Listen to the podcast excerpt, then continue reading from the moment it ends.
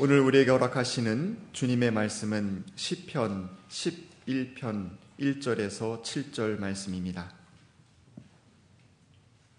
내가 주님께 피하였거늘 어찌하여 너희는 나에게 이렇게 말하느냐? 너는 새처럼 너의 산에서 피하여라.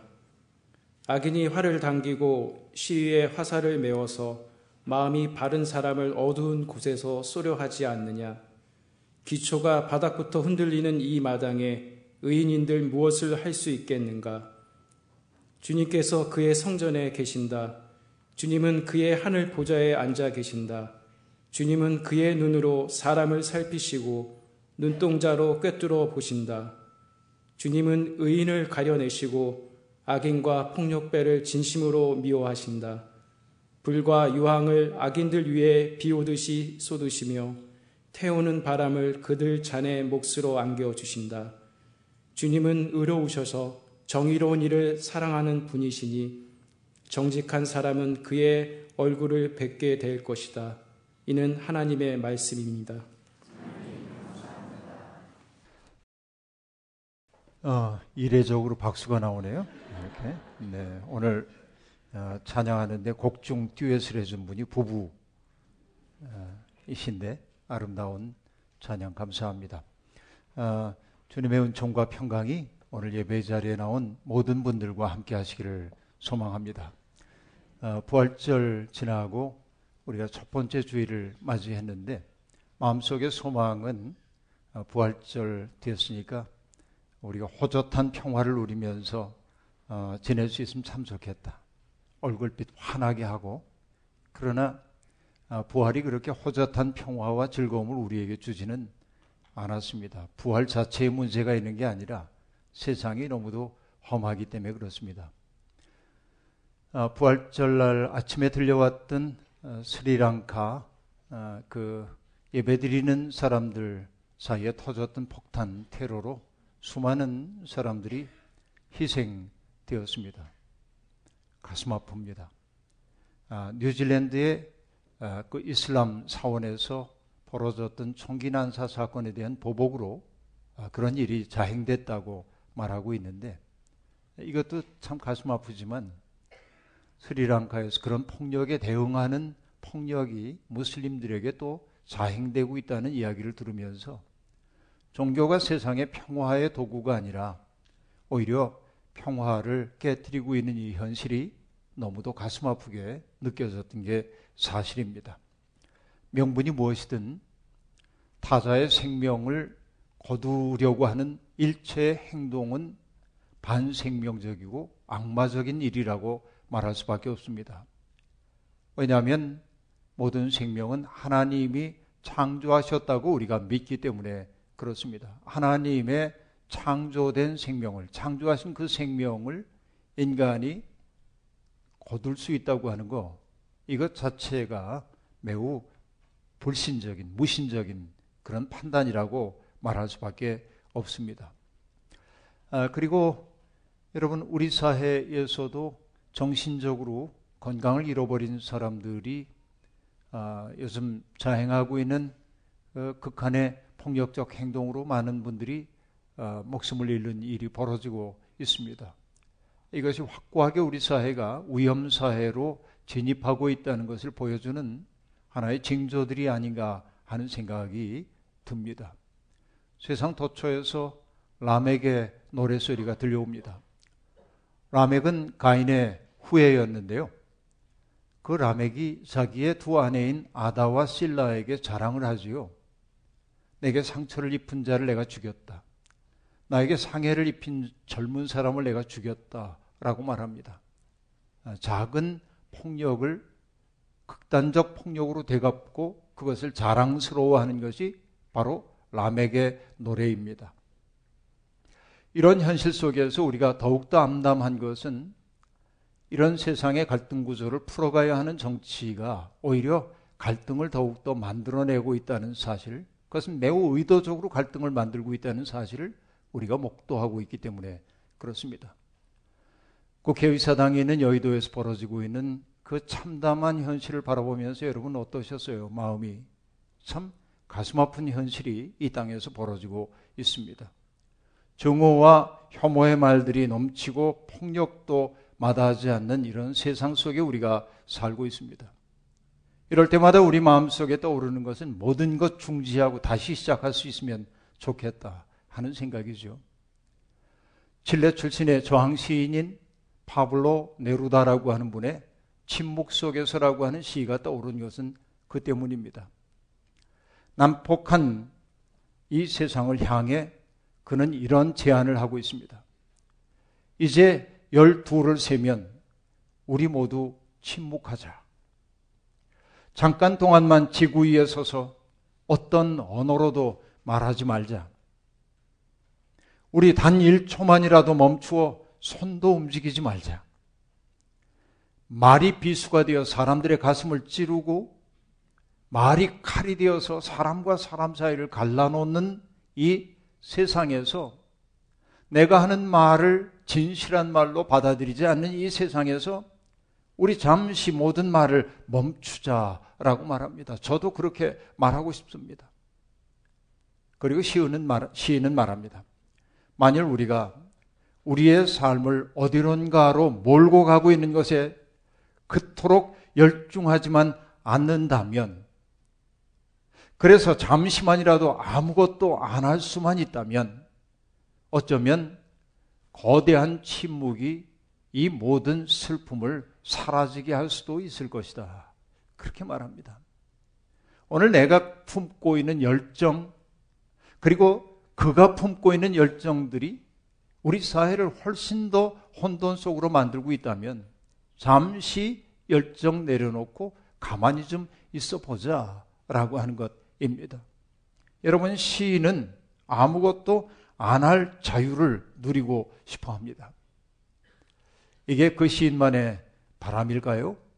오늘 우리가 선택한 시편 11편의 시인도 동일한 상황 속에 살고 있었습니다. 그는 하나님의 뜻 대로 진실되게 살려고 했었습니다. 그러나 죄가 많은 이 세상에서 진실되게 살려고 하는 사람들의 그 진실은 언제나 장애에 부딪히게 마련입니다. 이것이 우리의 삶의 경험입니다. 좌절과 슬픔이 그의 영혼을 사로잡을 때도 있었던 것이 사실입니다. 그의 선한 의지를 비웃는 사람들이 너무 많이 있습니다. 가까운 사람들조차 패배주의에 깊이 침륜되어서 시인을 향해 이런 권고를 하고 있습니다. 너는 새처럼 너희 산에서 피하여라. 악인이 활을 당기고 시위에 화살을 메워서 마음이 바른 사람을 어두운 것에서 쏘려고 하지 않느냐. 기초가 바닥에서부터 흔들리는 이 마당에 의인인들 무엇을 할 수 있겠느냐. 이 말은 악을 도모하는 사람들이 하는 말이 아니라 나름대로 이 세상이 비정상적이라고 하는 것을 분별한 만큼의 분별력을 가지고 있는 사람들이 충원이라고 하는 말입니다.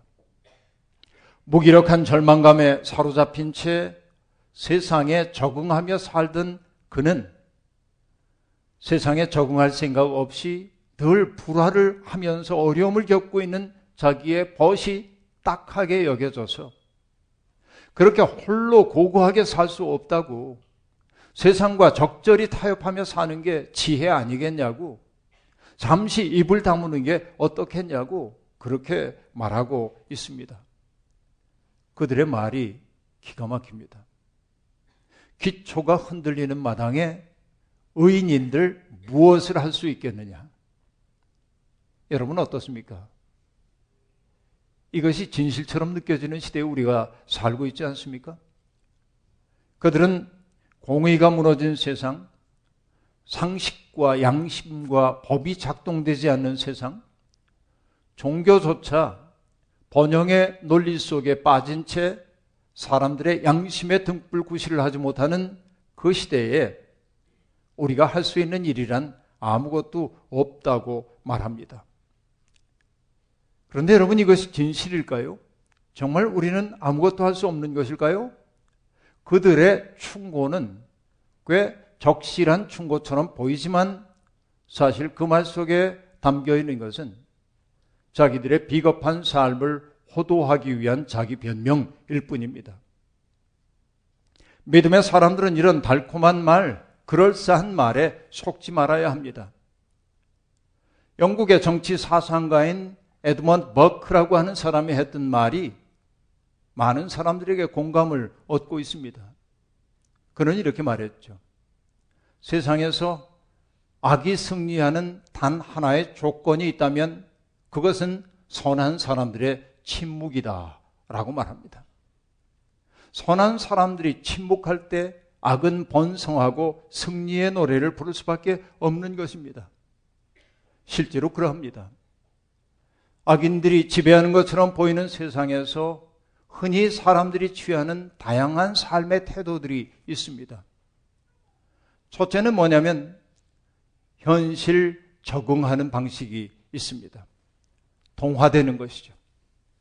세상은 어차피 악한 세상, 어두운 세상이기 때문에 바꿀 수 없으니 그 속에서 나라도 살아남아야지 하는 것입니다. 그들은 권력의 향배에 민감합니다. 그리고 그들은 언제나 권력의 품에 편에 섬으로써 자기 이익을 도모합니다. 이것이 인생의 지혜라고 그들은 말하기도 합니다. 또 다른 태도가 있습니다. 그것은 냉소입니다. 냉소란 약자의 버릇이기도 합니다. 누군가를 비웃음으로 내가 꽤 괜찮은 사람인 것처럼 확인받고 싶어 합니다. 하지만 냉소로는 아무런 변화도 일으킬 수 없습니다. 그것은 차가운 자기 만족일 뿐 그것은 실제로는 기만이라고 말할 수밖에 없습니다. 세 번째는 뭐냐면 회피하는 것입니다. 갈등하는 것이 싫기 때문에 고고하게 나를 지키기 위해 숨어드는 것입니다. 중국 고사에 나오는 백이숙제의 이야기가 바로 그런 것일 겁니다. 나는 이 더러운 세상과 관계없어. 나는 나만의 길을 가면 돼. 자칫 잘못하면 이런 태도를 우리가 내면화하고 살기 쉬운 겁니다. 그는 깨끗한 사람입니다. 하지만 그에게 부족한 것은 하나님이 그를 통하여 공적 삶의 자리에서 하고자 하는 꿈을 배신하고 있다는 데 있습니다. 이것이 이런 태도의 문제입니다. 그러나 소수이긴 하지만 다른 태도를 보이는 사람이 있습니다. 그는 저항하는 사람입니다. 그들은 길들여지기를 거부합니다. 소신을 지키기 위해 손해보는 것을 기꺼이 감수하려 합니다.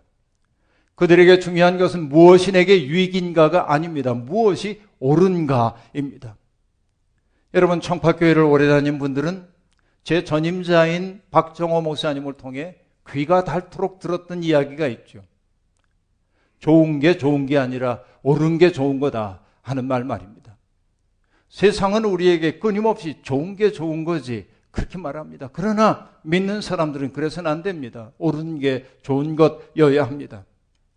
여러분, 현실적인 문제 때문에 우리가 적극적으로 나서 악과 맞서 싸우진 못한다 할지라도 소시민인 우리가 할 수 있는 일은 있습니다. 그것은 뭐냐면 악에게 동의하지 않는다는 몸짓을 보여주는 것.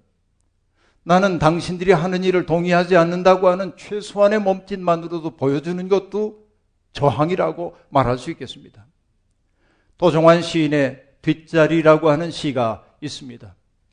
아름다운 세상을 꿈꾸며 불의와 맞서 싸웠던 그 젊은 날의 뜨거웠던 날을 회상하면서 도종환은 자기 스스로 이렇게 얘기합니다. 맨 앞에 서진 못하였지만 맨 나중까지 남을 수는 있어요. 남보다 뛰어난 논리를 갖추지도 못했고 몇 마디 말로 대중을 휘어잡는 능력 또한 없지만 한 번 먹은 마음만은 버리지 않아요. 함께 가는 길 뒷자리에 소리 없이 섞여 있지만 옳다고 선택한 길이면 끝까지 가려 해요. 그가 그렇게 다짐하듯 말하고 있는 까닭은 무엇일까요? 남들보다 앞에 서서 그렇게도 자신만만하던 사람들이 세월이 지나고 기득권에 익숙해지면서 말을 바꿔 타는 모습을 너무 자주 보았고 가파른 목소리를 내던 사람들도 시간이 지나면서 변질되는 것을 보았기 때문에 그는 맨 앞에 서진 못해도 뒷자리에 서서라도 끝끝내 그 자리를 지키겠다고 말하고 있습니다. 여러분, 이게 문제가 우리의 삶에 개입하는 순간 사람은 변질되게 마련입니다. 이것은 누구도 예외가 아닙니다. 인간의 영혼이라고 하는 것은 변질되기 쉬운 구조로 되어 있습니다. 그래서 여러분 함석헌 선생님은 인간의 욕망과 이익이 인간 속에 깃들었을 때 어떤 일이 벌어지는지를 이렇게 얘기합니다. 인간의 영혼은 한번 크게 폭발해야 하는데 크게 폭발하는 영혼이 없어요. 뭐 때문에 그렇습니까? 이익이라고 하는 욕망이라고 하는 습기가 화약을 잠식했기 때문에 그런 거예요. 여러분, 물기 있는 화약은 터지지 못하는 법입니다. 나의 욕망과 이익이 나를 지배하는 순간 우리는 영혼을 가진 사람으로 살아가기가 어렵다는 그런 이야기입니다. 그렇게 여러분 시편 11편의 시인이 어려움 속에서도 견결한 믿음을 유지할 수 있는 비결이 무엇인지 보여주고 있습니다. 그는 말합니다. 역사의 주관자가 하나님이라는 사실을 그는 확고하게 믿고 있는 겁니다. 그 믿음이 있을 때 우리는 비틀거리지 않습니다. 우리는 패배할 수 있습니다. 하지만 하나님 패배하지 않으십니다. 우리가 심, 는 평화의 씨, 생명의 씨가 발화하지 않는 것처럼 보입니다. 우리의 수고가 허사로 돌아가는 것처럼 보일 수도 있습니다. 하지만 때가 이르면 거두리라 주님이 하신 그 말씀 붙들으면 우린 낙심하지 않을 수 있습니다. 제가 얼마 전에 다녀온 캘리포니아는 척박한 지역입니다만 올 4월에 캘리포니아는 꽃동산이었습니다. 그곳에서 20년, 30년 살았던 분들도 이렇게 꽃이 많은 캘리포니아를 본 적이 없다고 말할 정도로 많은 꽃이 피었습니다. 겨울에 비가 많이 내렸기 때문에 땅속 깊은 곳에 있었던 그 씨앗들이 일제히 바라의 꽃을 피워서 캘리포니아 전체가 노란 꽃 동산으로 변해버린 것을 저도 보았습니다. 그렇습니다. 우리가 진정 하나님의 능력과 때를 신뢰하는 사람들이라고 한다면 괜한 우울과 냉소주의에 빠지지 말아야 합니다. 명랑하게 주님의 뜻을 받들어야 합니다. 시인은 이렇게 말합니다. 주님께서 그의 성전에 계시다. 주님은 그의 하늘 보좌에 앉아 계신다. 주님은 그의 눈으로 사람을 살피시고 눈동자로 꿰뚫어 보신다.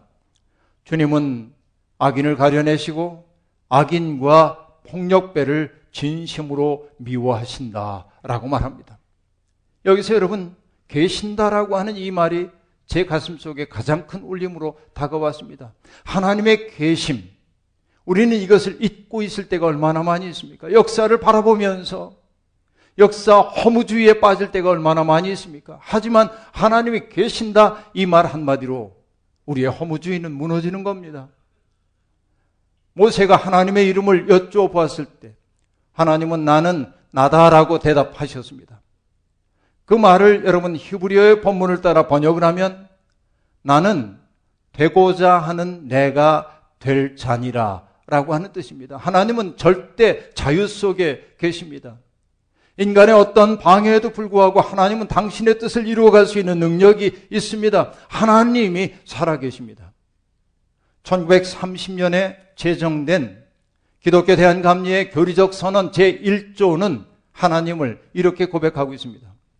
우리는 만물의 창조자시요 섭리자시며 온 인류의 아버지시며 모든 선과 미와 애와 근원이 되시는 오직 하나이신 하나님을 믿으며 라고 고백합니다. 여러분, 우리가 믿는 하나님은 창조주입니다. 섭리자이십니다. 온 인류의 아버지십니다. 뿐만 아니라 선이 무너지는 세상에서 선을 일구는 분입니다. 그리고 아름다움이 사라진 세상에서 사람들에게 아름다움을 주시는 분입니다. 그리고 사랑이 무너진 세상에서 사랑을 북돋는 분이시고, 그리고 거짓이 지배하는 세상에서 지인이 승리한다는 사실을 보여주는 분입니다. 우리는 그런 하나님을 믿습니다. 여러분, 하나님은 아니 계신 듯 보여도 온 세상을 가득 채우고 계십니다. 이게 우리의 희망입니다. 그런데 여러분, 그 하나님은 동시에 보시는 분입니다. 세상을 꿰뚫어 보십니다. 의인과 악인을 보십니다. 보신다고 하는 것은 무엇입니까? 그들의 의인들은 북돋 고 책임져 주시고 악인들은 심판하신다고 하는 말입니다. 하나님은 악인과 폭력배를 미워하신다고 시인이 얘기하고 있는 것도 바로 그 때문입니다. 여러분, 하나님이 그러하시듯 우리도 보는 사람이어야 합니다. 보이지 않는 가운데 자라고 있는 하나님 나라를 꿰뚫어 볼 수 있어야 우리는 희망을 갖고 살 수 있습니다. 뿐만 아니라 악의 교묘한 구조를 꿰뚫어 볼 분별력을 가져야 합니다. 이게 성도들에게 요구되고 있는 바입니다. 보는 데서 그쳐서는 안 됩니다. 불의를 멈추게 해야 합니다. 미국의 작가이자 비평가인 리베카 솔릿이라고 하는 분이 있는데 그분은 이런 말을 합니다. 무지는 일종의 용인이다 라고 말합니다. 여러분, 제가 잘 전달을 했습니까? 무지는 일종의 용인이다 라고 얘기합니다. 무지함이라고 하는 것은 배우지 못한 것 뜻하지만 무지함이란 대학 나오지 못한 게 무지가 아니라 무지라고 하는 건 다른 게 아니고 뭔가를 그냥 용납해버리는 게 무지래. 그러면서 그는 얘기합니다. 무지란 내 주변 사람들이 어떤 방식으로 살아가고 죽는지, 왜 그러는지 이해하려고 들지 않는 것. 이게 무지래요. 저 사람이 왜 저렇게 살고 있는지, 왜 저 사람이 저렇게 죽어야 하는지 이것을 묻고 이해하려고 하는 것이 인간의 도리이건만 이것을 물을 생각을 하지 않는 거예요. 이것이 악을 용인하는 마음이라는 거예요. 여러분, 히틀러가 지배하던 제3제국 시민들은 수많은 무고한 시민들이 가스실에서 죽어갈 때 마치 아무 일도 없었던 것처럼 살았습니다. 도덕적으로 살았고 이웃 사랑하며 살았습니다. 물론 그 이웃이 자기들에게 친밀한 사람이었다는데 문제가 있겠죠. 그들은 아름다운 음악을 들었습니다. 그리고 멋진 미술품을 감상하면서 교양이 있는 사람으로 자기를 누리며 살았습니다. 그러나 그들이 하지 않은 것 있죠. 바로 보호해야 할 사람들을 보호하지 않았고 이해해야 할 사람들을 이해하려고 하지 않았던 것입니다. 나중에 그들은 이렇게 말합니다. 우리는 몰랐다고 말했습니다.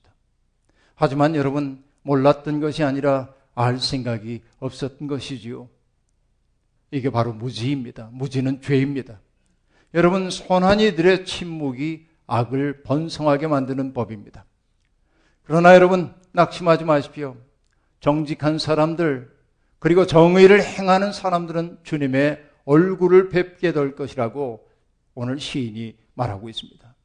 주님의 얼굴을 뵙는다고 하는 것은 그분과 친밀한 관계를 유지한다고 하는 말입니다.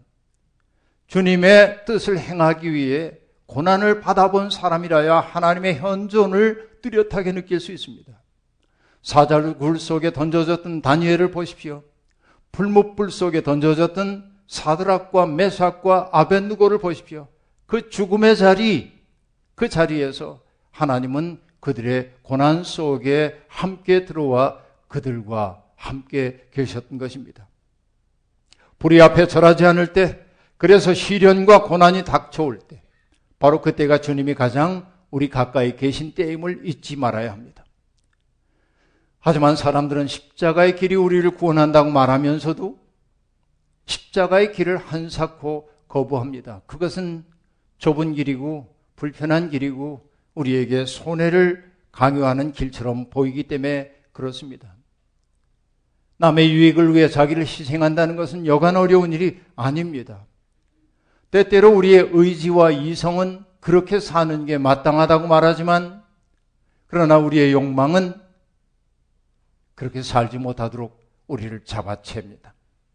몸과 마음에 배어든 습관이 우리를 지배할 때 우리는 하늘길에서 멀어져 땅으로 곤두박질 치곤 하는 것입니다.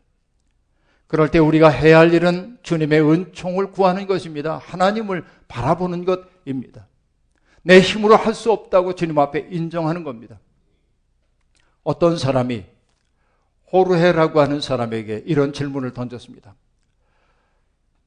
호르헤 마리오 베르고글리오에게 예수님은 누구입니까? 여러분 제가 이 이름 외우느라고 애썼습니다. 호르헤 마리오 베르고글리오 성공적으로 외웠습니다. 그러자 그 호르헤라는 사람이 이렇게 대답했습니다. 예수님은 자비로운 눈길로 나를 바라보십니다. 예수님은 또한 나를 구원하시는 분이십니다. 평범한 대답입니다. 예수님은 오늘의 나의 삶을 의미있게 만들고 미래의 나의 삶을 희망차게 만들어 주십니다. 역시 평범한 얘기입니다. 그런데 그가 다음에 한 얘기가 있습니다. 그런데 내가 받은 굉장히 중요한 은총이 하나 있습니다. 어떤 은총일까요? 저는 그 책을 읽다가 이 대목에서 가슴이 쿵했습니다. A grace of shame. 부끄러움의 은총. shame을 염치라고 번역해도 되겠죠. 염치의 은총. 내가 얼마나 부족한 존재인가를 깨닫도록 해주는 부끄러움의 은총을 나는 받았습니다. 그렇게 말합니다. 그 부끄러움의 은총은 내가 누구인지를 알게 합니다. 내가 어디에 서 있는지를 알게 합니다. 부끄러움의 은총은 내가 무엇을 해야 하는지를 내게 일깨워 줍니다. 라고 말합니다. 이 부끄러움의 은총을 얘기했던 호르헤 마리오 베르고글리오라는 사람을 사람들은 요즘 교황 프란체스코라고 부릅니다. 교황이 자기의 이름을 정하기 전에 그의 카톨릭 이름이 바로 베르고글리오 였던 것이죠. 여러분 그분이 얘기하고 있는 이 부끄러움의 은혜. 여러분 내가 부끄럽습니까? 하나님의 뜻대로 살지 못하는 내가 정말로 부끄러운지요. 주님을 바라볼 때 비로소 우리는 내가 빛이 아니라는 사실을 알게 됩니다. 내가 전능하지 않다는 사실, 내가 그렇게 도덕적이지 않다는 사실, 내가 그렇게 선명하게 크리스찬 내 길을 걷지 못한다는 사실을 알게 됩니다.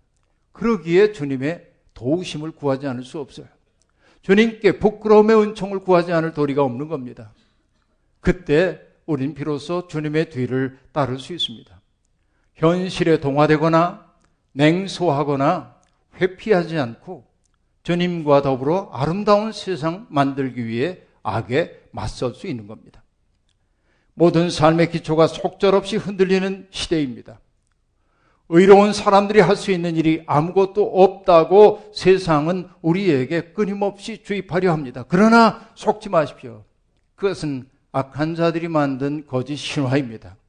하나님의 꿈은 쓰러질 수 없습니다. 하나님을 믿는 사람들은 숙명론자가 아니라 숙명에 잡아당기는 힘을 떨치고 나아가 새로운 세상을 창조하는 사람들입니다. 여러분, 어제 4.27 남북 정상회담 1주년을 맞이하여서 강화에서 고성에 이르기까지 DMZ 평화 손잡기 행사가 성료되었습니다. 많은 사람들이 그곳에서 느꼈던 감동을 나누었습니다. 사람들은 서로 손을 맞잡고 평화 통일의 나라가 오게 해달라고 빌었습니다. 별것 아닌 것처럼 보여도 그것은 거대한 기도입니다. 꿈을 나눈다고 하는 거, 내가 외로운 단자가 아니라 손잡을 이웃이 있다고 하는 것을 느끼는 것처럼 든든한 일이 어디에 있을까요? 하나님이 우리를 공동체로 불러주신 까닭은 바로 여기에 있습니다. 지금 여기서 우리가 살고 싶은 세상을 용감하게 시작하십시오. 작은 시작을 부끄러워하지 마십시오. 누가 뭐라 해든 명랑하게 하나님의 나라를 지향하십시오. 우리는 패배해도 하나님은 패배하지 않기 때문에 그렇습니다. 이것이 부활신앙입니다. 나는 넘어져도 하나님 넘어지지 않습니다. 지금 우리가 생명을 살리는 일을 시작하면 하나님은 우리를 통해 이 세상을 생명의 세상으로 바꾸실 줄로 믿습니다. 이 부활의 검질긴 믿음을 붙들고 세상에 나가 빛과 소금이 되는 우리 모두가 되기를 주의 이름으로 축원합니다.